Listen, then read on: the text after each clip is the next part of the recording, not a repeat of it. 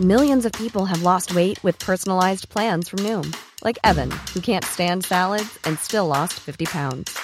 Salads, generally, for most people, are the easy button, right? For me, that wasn't an option. I never really was a salad guy. That's just not who I am. But Noom worked for me.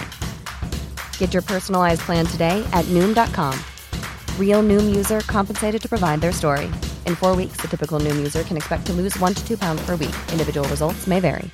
This Mother's Day, celebrate the extraordinary women in your life with a heartfelt gift from Blue Nile. Whether it's for your mom, a mother figure, or yourself as a mom, find that perfect piece to express your love and appreciation. Explore Blue Nile's exquisite pearls and mesmerizing gemstones that she's sure to love. Enjoy fast shipping options like guaranteed free shipping and returns. Make this Mother's Day unforgettable with a piece from Blue Nile. Right now, get up to 50% off at BlueNile.com. That's BlueNile.com.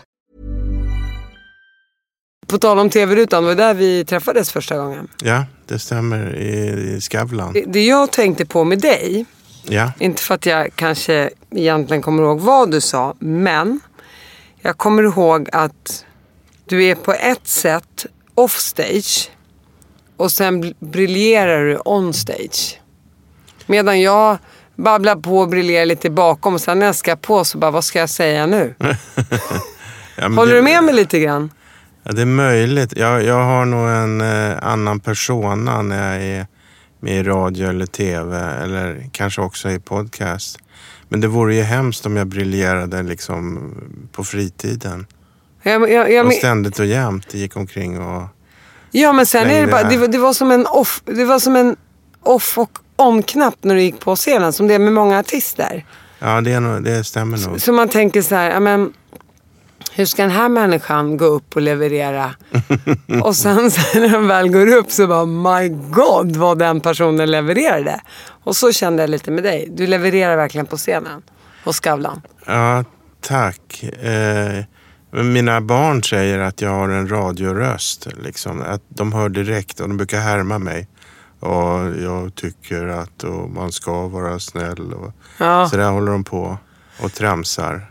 Ja de men små det är väl barnen. så. Hur gamla är dina barn? Eh, 29, 27 och 25. Idag har jag inte vilken gäst som helst. Jag har en professor, eh, läkare i onkologi. Säger man det, Stefan? Ja, Ja.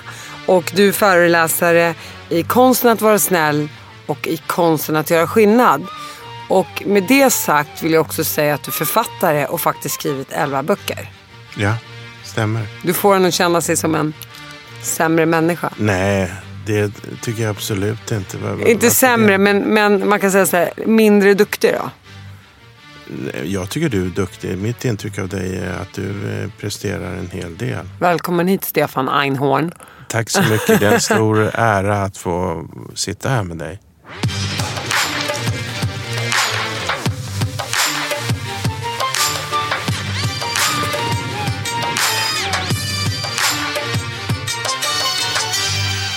Sant.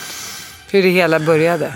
I, ja, jag vet inte eh, vilket århundrade jag ska börja på. Men, Men du- Mina föräldrar eh, kom till Sverige efter eh, förintelsen. Då. De överlevde förintelsen i Polen.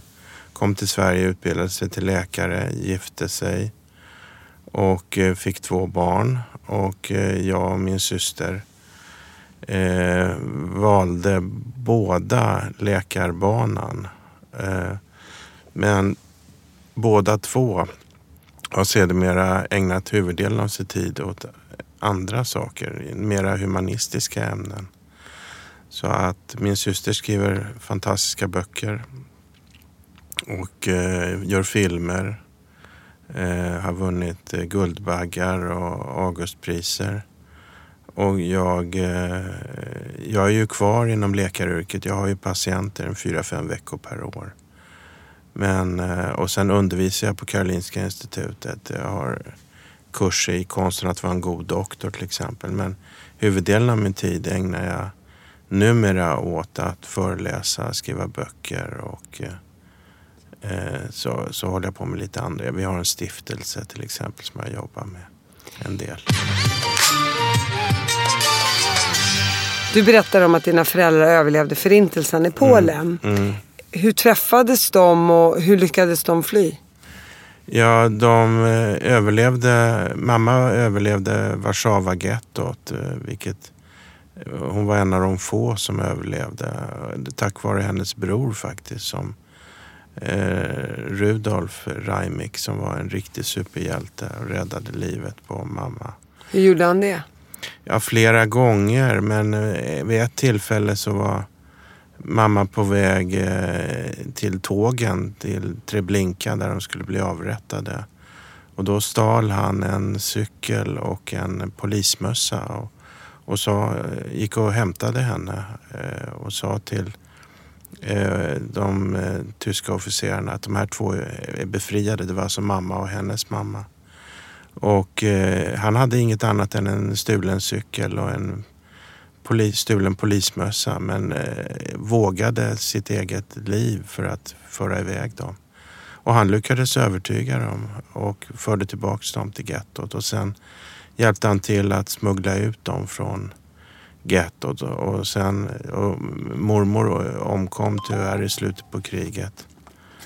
Eh, Eh, mamma var gömd eh, under falsk identitet till krigets slut. Eh, pappa överlevde i Tjänstehovas getto och sen i Hassaks arbetsläger. Och de träffades under läkarutbildningen som de började båda på. Men eftersom det inte fanns några laboratorier som man kunde Eh, lära sig eh, labba eh, på så fick de åka till Danmark och där hoppade de av till Sverige och sökte asyl då och fick det. Och sen eh, kom de in på läkarutbildningen i Uppsala som extra studenter.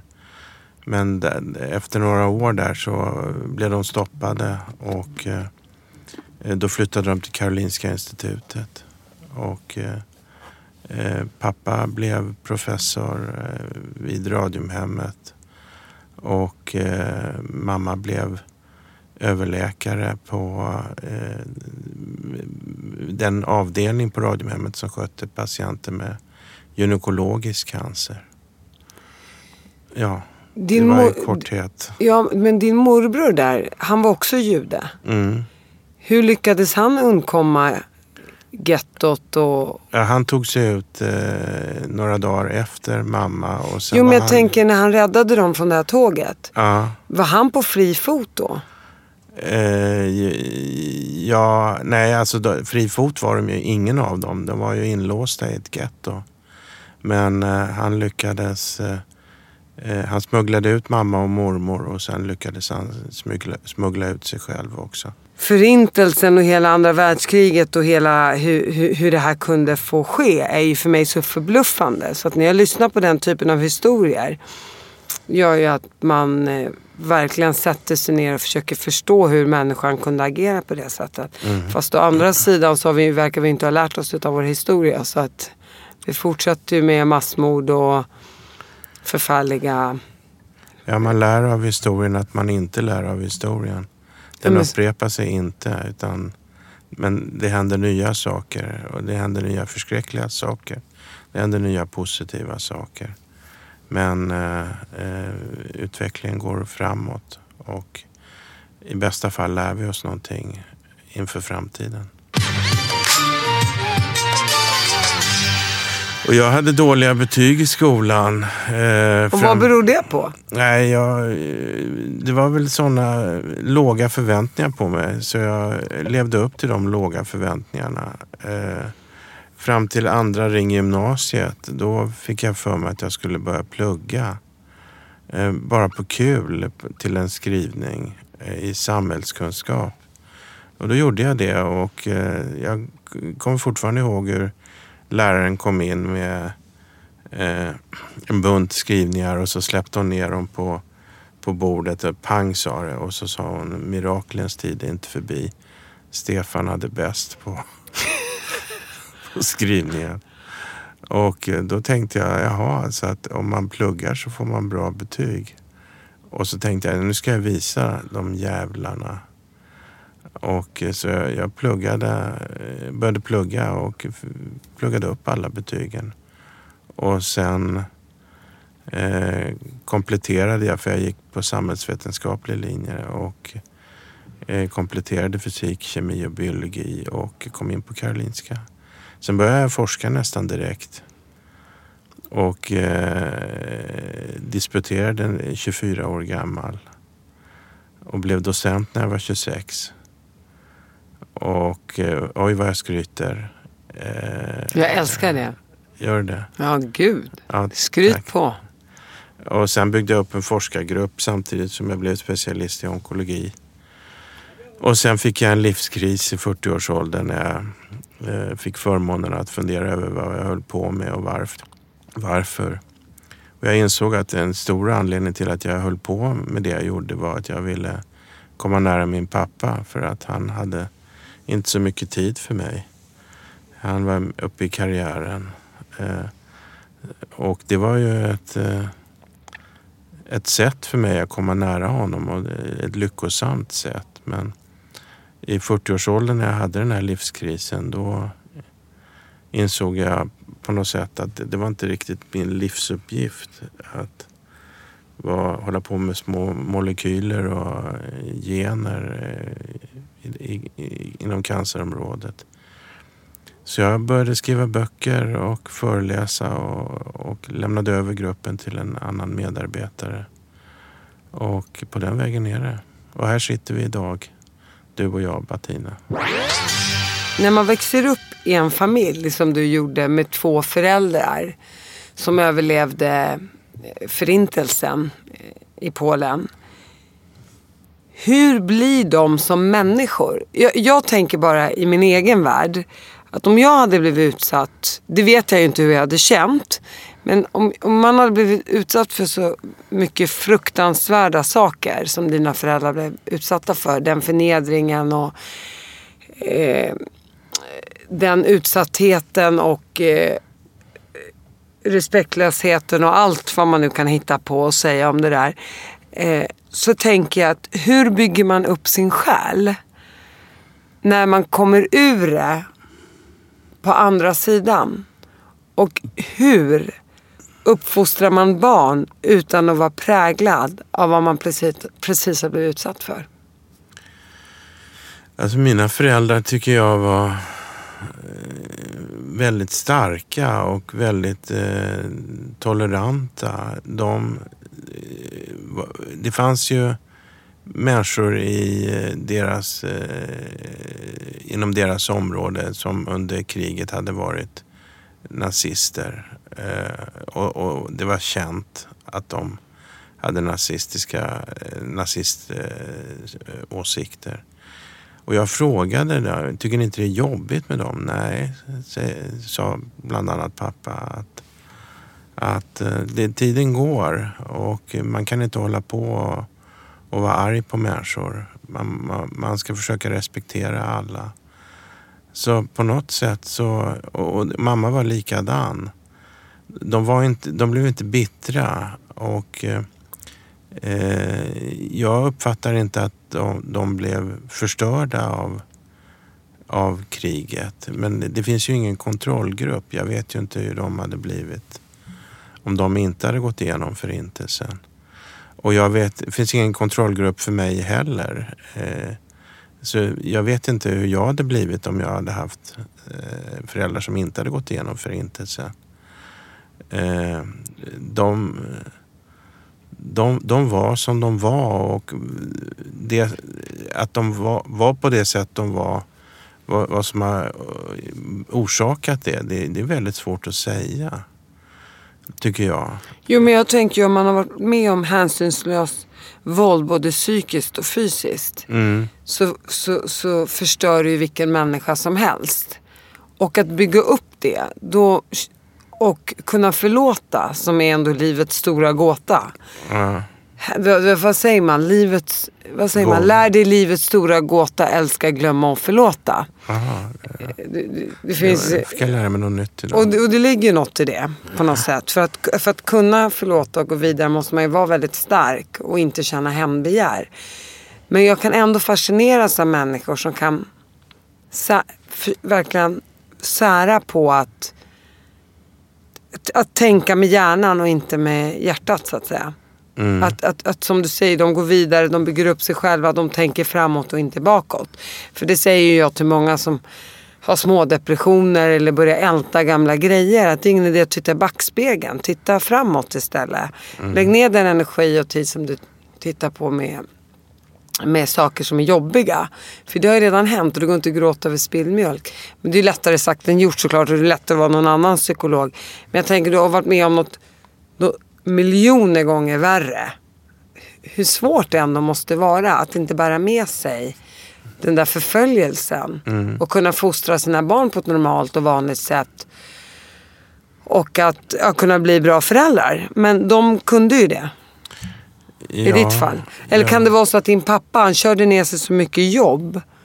Och, och det var hans sätt att förtränga det han var med det, om. det, är, det är möjligt, men det är inte säkert. Jag, jag, jag, alltså det, det, det, jag- tycker ibland att människor gör det för enkelt för sig. De säger, jag, det här hände mig i min barndom och därför har jag blivit på det här sättet. Eh, jag, jag tror inte att det är så eh, enkelt. Jag tror att det är betydligt mer komplicerat för att vi påverkas av våra gener och en rad olika miljöfaktorer som formar oss. Så att dra några säkra slutsatser om varför vi har blivit som vi har blivit, det, det, det tycker jag är att förenkla saker och ting. Men det jag kan konstatera med mina föräldrar var att de, inte, att de inte var förstörda av kriget. Eh, och det kan ha berott på att min, hela min pappas familj överlevde.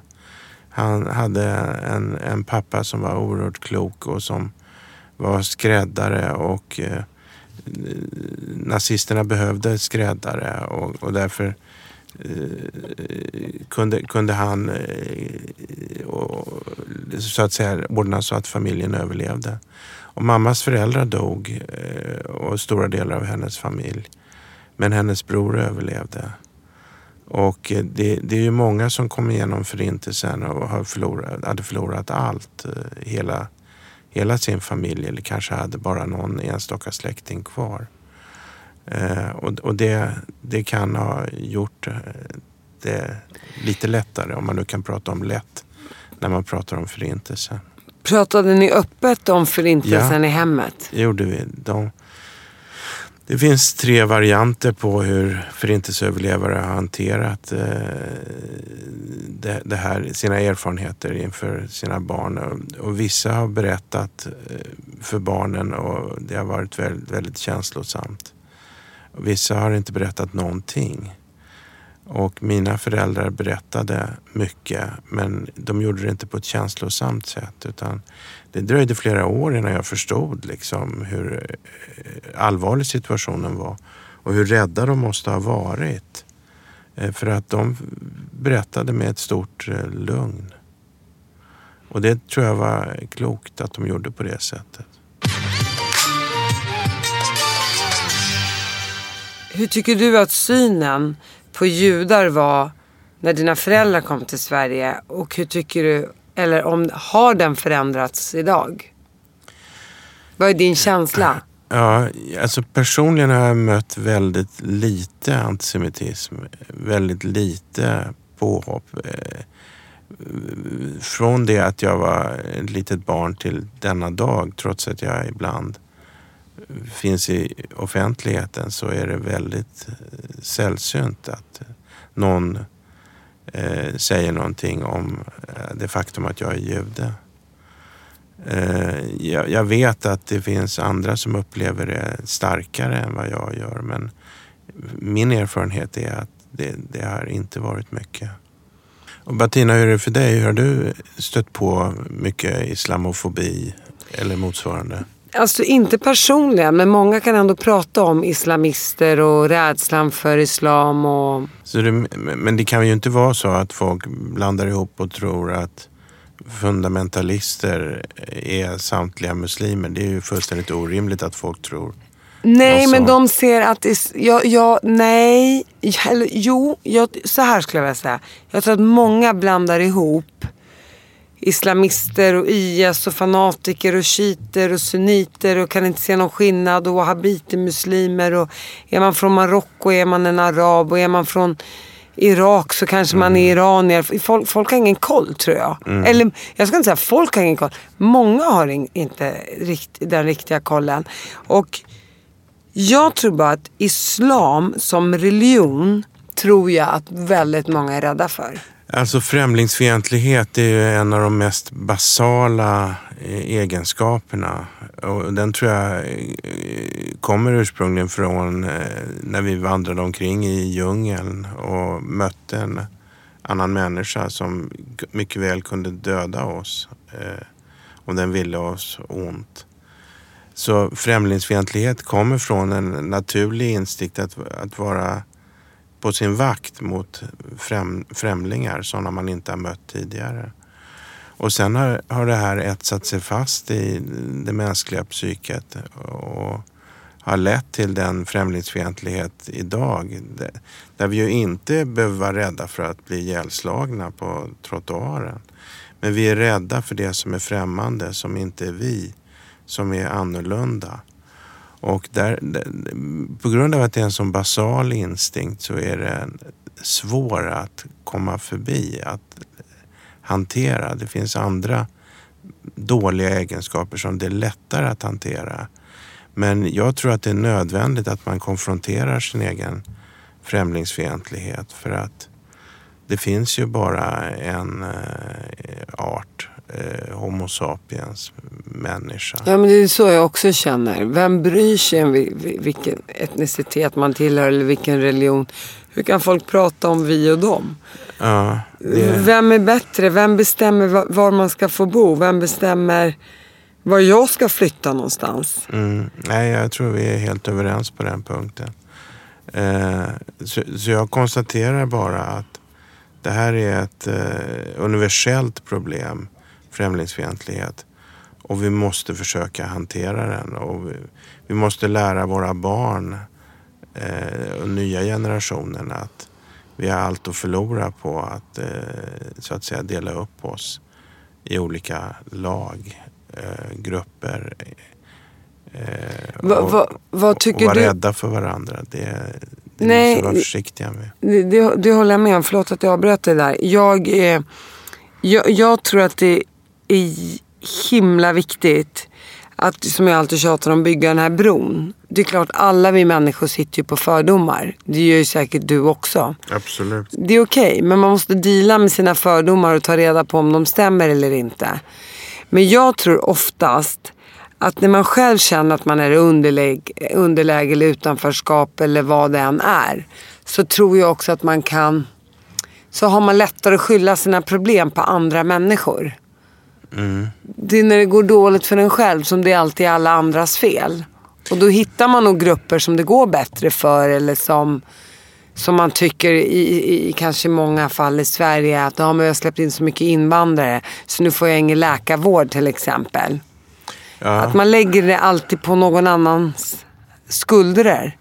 Ja, eh, det håller jag med om att eh, det kan vara känslor av underlägsenhet men det kan också vara ren rädsla. Att man är rädd för det som är främmande. Att man är rädd för eh, människor i sin omgivning. Rädsla är ju en, ett, ett jätteproblem för det ställer till det för oss. Rädsla är ju från början en fysiologisk försvarsmekanism. Om vi inte hade varit rädda hade vi inte flytt när mammutarna jagade oss på steppen. Men idag behöver vi inte vara rädda om livhanken och då söker sig rädslan nya vägar. Och den blir irrationell. Vi blir rädda för fel saker. Som till exempel främlingen. Och eh, den här rädslan leder till att vi mm, fattar dåliga beslut, att vi blir stressade, att vi inte mår bra. Så att eh, rädsla ligger i botten på väldigt mycket av det elände vi ser runt omkring oss. Even on a budget Quality is non-negotiable. That's why Quince is the place to score high-end essentials at 50 to 80% less than similar brands. Get your hands on buttery soft cashmere sweaters from just 60 bucks, Italian leather jackets, and so much more. And the best part about Quince, they exclusively partner with factories committed to safe, ethical, and responsible manufacturing. Elevate your style without the elevated price tag with Quince. Go to quince.com slash upgrade for free shipping and 365-day returns. Imagine the softest sheets you've ever felt. Now imagine them getting even softer over time. That's what you'll feel with Bowl and Branch's organic cotton sheets. In a recent customer survey, 96% replied that Bowl and Branch sheets get softer with every wash. Start getting your best night's sleep in these sheets that get softer and softer for years to come. Try their sheets with a 30-night guarantee. Plus, get 15% off your first order at bowlandbranch.com. Code BUTTERY. Exclusions apply. See site for details. Hur blir du mottagen i Israel? Det ska jag berätta för dig hur jag blev mottagen i Israel. För det här är väldigt, väldigt intressant. När jag eh, kom till Israel, jag skulle på bröllop då år 2002. Så skulle jag på, på släktbröllop i Haifa. Och då tog de in mig i något så här litet rum och skulle gå igenom bagaget. Och jag fick ju vara där i över två timmar. För att i mitt pass så står det att jag är född i Damaskus. Och jag hade varit i Syrien, det, såklart. De har ju stämplats. Jag åkte ju då på den tiden till Damaskus varje år innan kriget. I och med att jag är född i Damaskus. Men eh, i och med att det var dit mina, min pappa flydde och så vidare. Men i alla fall för att göra långa storyn kort. Så står jag på flygplatsen och eh, de börjar jävlas och de ska titta i bagaget och de drar in passet för att i och med att det står att jag varit i Syrien och sådär. Och så efter två timmar så säger han bara have a nice day in Israel. Vi skulle bara kolla att du inte hade frukt i bagaget. Man bara mm, absolut vi kan väl låtsas att det var så då. då. Sen för några år sedan, för två år sedan. Man tycker ändå att situationen i Israel-Palestina har ju förvärrats med allt som har hänt. Palestina har blivit mindre och det är fler bosättningar och det ena med det andra. Men då skulle mina föräldrar åka på ett annat bröllop till Haifa. Släkten är rätt stor så att folk gifter sig hela tiden där nere. Och då sa jag till min mamma och pappa som på riktigt, pappa ser ut som en så här eh, Osama bin Laden, eh, en äldre fulare variant av honom och mamma ser ja, väldigt muslimsk ut med huckla och så vidare. Eh, och då säger jag till dem, men om de behandlar mig sådär liksom, som ser rätt västerländsk ut med västerländska kläder. Så kan jag ju bara liksom inte ens fantisera om hur de ska bete sig mot dem. Så jag säger det, bara, bara så du vet liksom, förvänta er att det kan bli strul på flygplatsen och de kan bete sig för jävligt mot er. Och då åkte de med KLM och sen när de var i, i, Holland och Amsterdam. Då, då står ju israelerna redan där för att se vem som ska in i Israel och de har hård kontroll. Och då var det tydligen fullt på planet så det började med att de blev uppgraderade för att åka business och mamma bara oh. Åkte fram och tillbaka i det här sättet. Hon har aldrig åkt business i hela sitt liv liksom. Häftigt. Så det blev en ganska bra uppgradering. Sen när de väl kom fram till flygplatsen så, så behandlade de dem jätteväl. Och till och med sa till min pappa, för det står i passet att han är född i Palestina i och med att han är född 39. Så sa de bara välkommen hem. Och var uttrevliga mot dem. Och eh, ja, så att de nästan behandlade dem bättre än de andra. Och det, det blev så paradoxalt det där att jag som såg lite västerländsk ut, mig kunde de behandla som att jag ungefär hade med mig 17 kilo frukt i res i, i bagaget. Medan mina föräldrar som ser ut att ha med sig 20 kilo frukt i bagaget behandlades som kungar när de kom in. Vad trevligt då. Ja, så det, så, så det, blev, ett, det blev en rolig historia av det hela. Ska jag berätta vilka som är de tre vanligaste lögnerna? Får jag gissa? Ja. Vänta, jag måste bara tänka på vad jag själv ljuger om. eh, ja, ja, jag ljuger om... Eh, jag ljuger om att jag är på en plats fast jag inte är där. Okej, det är inte den vanligaste lögnen. Okej, vad är den vanligaste då? De tre vanligaste är Tack jag mår bra. Jag ringer dig. Och kul att se dig. Nej men har du inte... Har du, jag, jag har faktiskt försökt den där. Eller jag har te- testat den där. När folk har frågat mig, hej hur mår du? Dåligt. Och sen har de typ gått därifrån. Man bara, Ja. jag sa att jag mådde dåligt. Ja, de har inte lyssnat. Du Stefan, din senaste bok här, Konsten att göra skillnad. Mm. En liten bok om vårt stora ansvar. Mm. Du pratar väldigt mycket om, i början av boken om artificiell intelligens. Och, Får jag säga en sak först? ja, varsågod. Alltså jag tycker det här är min eh, absolut viktigaste bok för den handlar om eh, mänsklighetens framtid. Våra förutsättningar att eh, skapa en riktigt, riktigt bra värld för eh, mänskligheten och risken att förstöra alltihop. Och vi, vi har ett enormt ansvar idag, inte bara mot oss själva och våra barn utan för, eh, det är ett ansvar för alla framtida generationer som eh, vi bär på våra axlar. Så därför tycker jag den här boken är väldigt viktig. Eh, Ja, för du har ju ändå... Det är mycket oro i boken, skulle jag vilja säga. Mm, Och det är faktiskt en oro jag själv känner. För att jag har ju pratat mycket om det här med artificiell intelligens och vad det kan leda till om det ham- hamnar i fel händer och sådär. Folk tycker att jag är lite småtöntig. Men man ser ju hur snabbt tekniken går nu. Alltså det finns ju ett antal skräckscenarios. Eh, ett är ju alla väldigt välbekanta med. Det är klimatförändringarna. Men sen finns det ju eh, krig med massförstörelsevapen. Epidemier som sprids på grund av de förbättrade transportmöjligheterna. Artificiell intelligens som du tar upp nu. Att vi kommer att skapa maskiner som är oss överlägsna.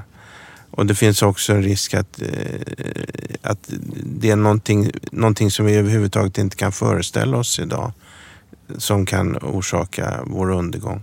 Men jag, jag, jag hoppas ändå att eh, boken förmedlar hopp och eh, en ett visst mått av tillförsikt. För jag tror att det är på det sättet att eh, om, om det känns för hopplöst då, då gör vi ingenting. Känns det alltför tryggt då gör vi ingenting heller. Utan vi måste hitta ett mellanläge där vi eh, oroar oss på en rimlig nivå som, som fyller oss med känslan av att vi har ett ansvar inför framtiden. För framtiden är inte bara någonting som händer. Det är vi som skapar framtiden tillsammans. Jo, men jag bara tänker när man lyssnar på våra politiker. Ingen pratar ju om det här egentligen. Ingen pratar om var den artificiella intelligensen är på väg. Ingen pratar om eh, risker i framtiden. Alla, det enda folk pratar om är om, om vi ska sätta in fler polisstyrkor på gatan eller inte. Och jag tycker ibland är det så här, vänta, vad egentligen nu? Kan vi inte prata om det som faktiskt kan skapa allas våran undergång inom de närmsta 50, 60, 70 åren. Om vi verkligen inte gör någonting åt det.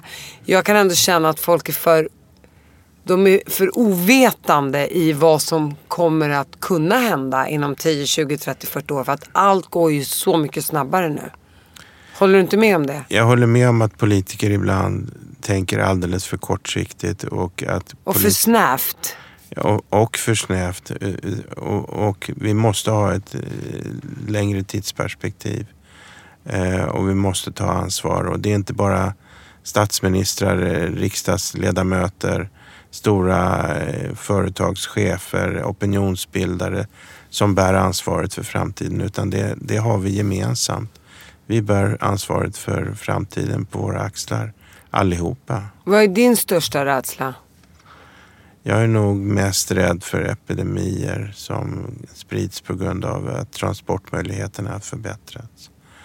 Det är nog det jag är mest rädd för. Eh, Många är rädda för klimatförändringarna och det är en adekvat rädsla. Eh, Vi, vi har ju vissa världsledare som vi undrar om de möjligtvis kan trycka på den där knappen en dag. Och det är en annan rädsla. Men i slutändan är jag ändå optimist och tror att vi kommer att överleva den här resan in i framtiden. Men det kommer inte bli lätt och det kommer inte bli okomplicerat. Eh, Men vi måste ägna tid och kraft åt de här så kallade existentiella frågorna och inte bara fundera över vad vi ska äta till frukost imorgon. Och sen... Eh, det, jag, jag håller med dig. Och sen håller du på med mycket välgörenhet. Mm. Och det, det är också för att vara med och rädda världen, tänker jag. Ja, vi, vi vill ju inte leva i en ojämlik värld. Eh, delvis för vår egen skull. För att eh, eh, epidemier sprids över gränserna. Eh, krig ser inga gränser. Det, det är vår, för vår egen skull vi ska bidra till en bättre och mer jämlik värld. Och eh, det försöker jag göra på mitt sätt och det kan alla göra på, på sitt sätt. Det brukar jag säga också att vad man får tänka på att om man hjälper andra som har det mycket sämre och får dem att ta sig upp ur eländet så gör man det även bättre för sig själv. För då minskar ju kriminaliteten och utanförskapet och allt vad det handlar om. Helt rätt. Så att det är där folk måste tänka. Många som lever i en viss bubbla och tänker så här, gud det händer så mycket där ute i förorterna. Ja men om inte du är med och påverkar och försöker förändra klimatet som vi har i vårt land så kommer det här drabba dig också så småningom. Och hjälper du till att förändra klimatet där ute till, något, till det bättre så blir det även bättre för dig själv. Helt rätt. Det är ju väldigt många som har råd att hjälpa utsatta människor. Men som inte gör någonting. Och så har man ju verkligen de som inte har råd och som verkligen ger av sig själva och bidrar. Vad beror det på? Det finns en rad olika ursäkter som vi vet inte var pengarna tar vägen eh, och jag har nog med mig själv. Och ja, men jag ger ju och så ger de en tusenlapp eh, till jul trots att de är mångmiljonärer. Eh, och eh, jag, jag tycker det är väldigt sorgligt att eh, människor som har tillgångar och resurser och, och, och möjligheter att hjälpa inte gör det tillräckligt.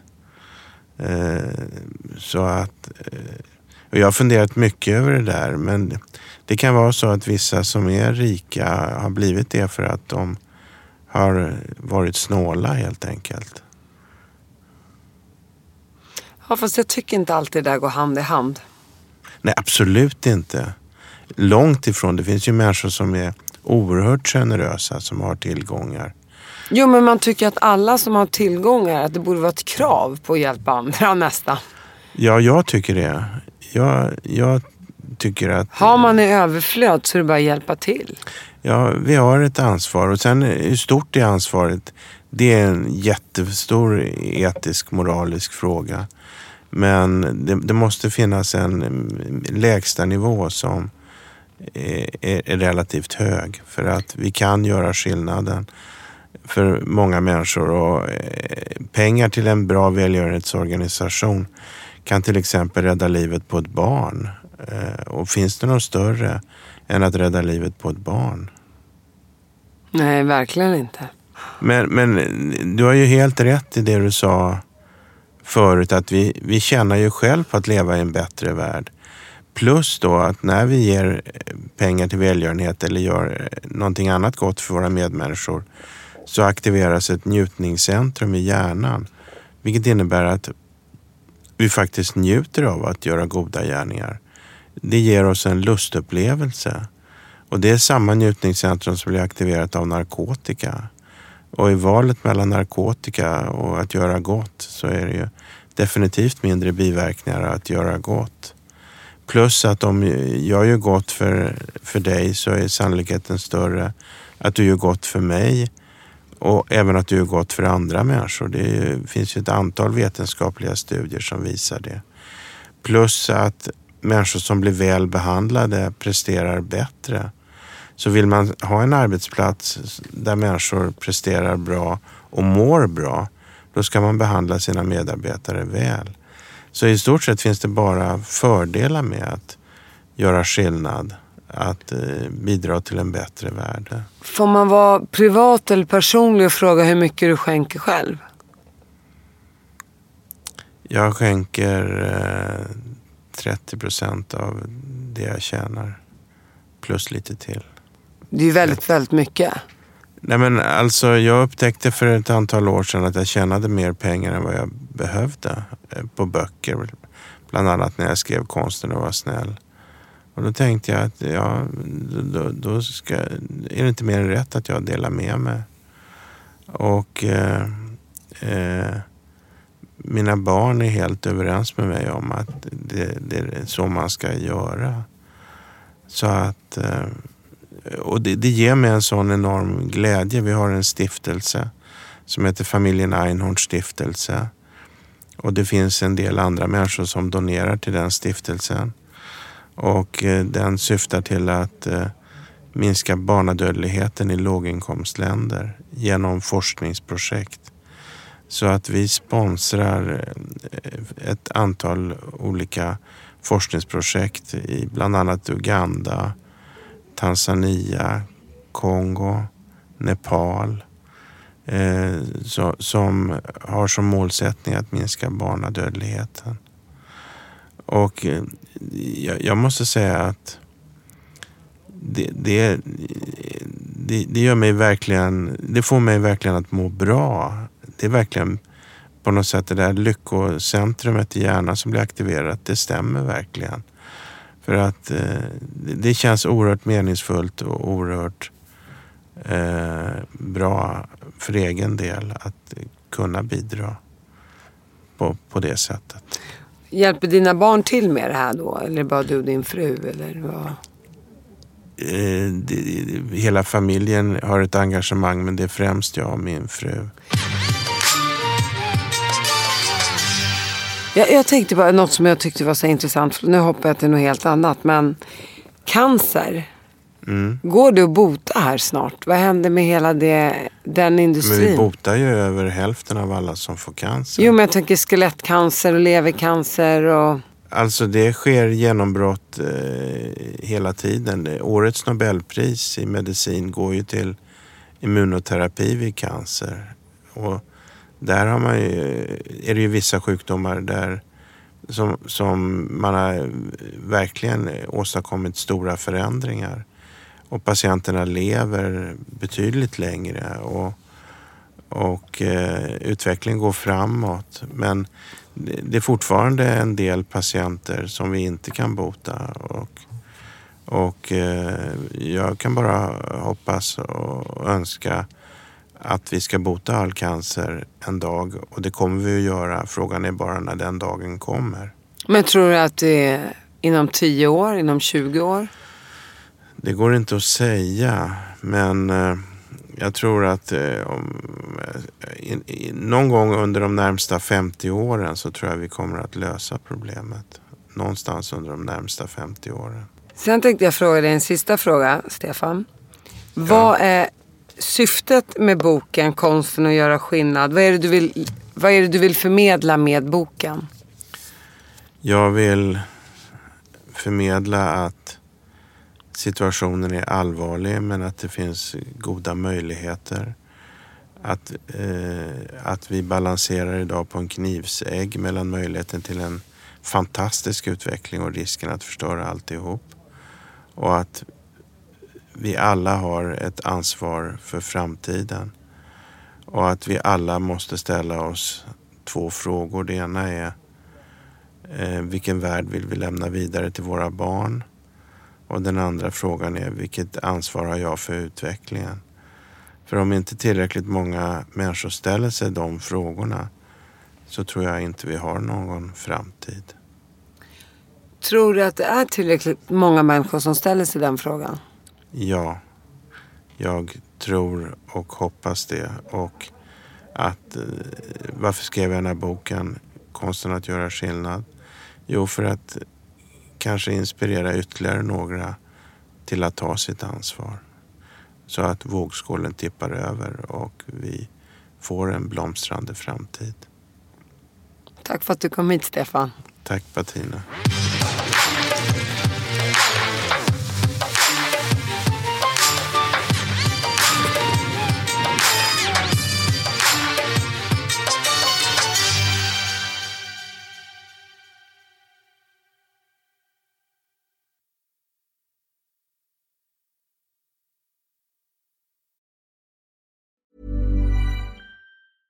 Want flexibility? Take yoga. Want flexibility with your health insurance? Check out United Healthcare Insurance Plans. Underwritten by Golden Rule Insurance Company, they offer flexible, budget friendly medical, dental, and vision coverage that may be right for you. More at uh1.com. Hey, it's Danny Pellegrino from Everything Iconic.